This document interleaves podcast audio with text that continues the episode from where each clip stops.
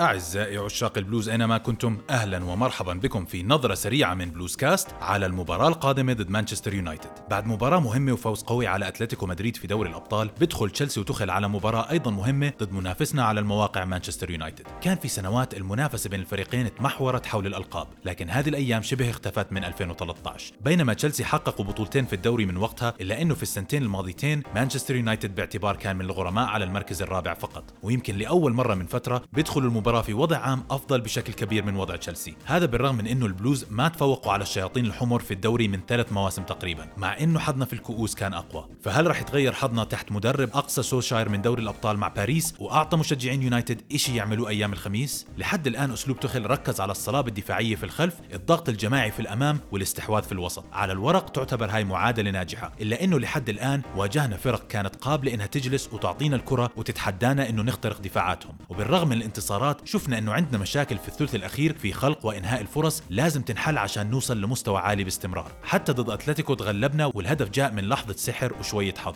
I see a lot of good things, and uh, I think it's not a pleasure to play against us, but the picture is not finished. We have still a long way to go, and we have a lot of things to improve, and this is the this is the good message, and this is the good news.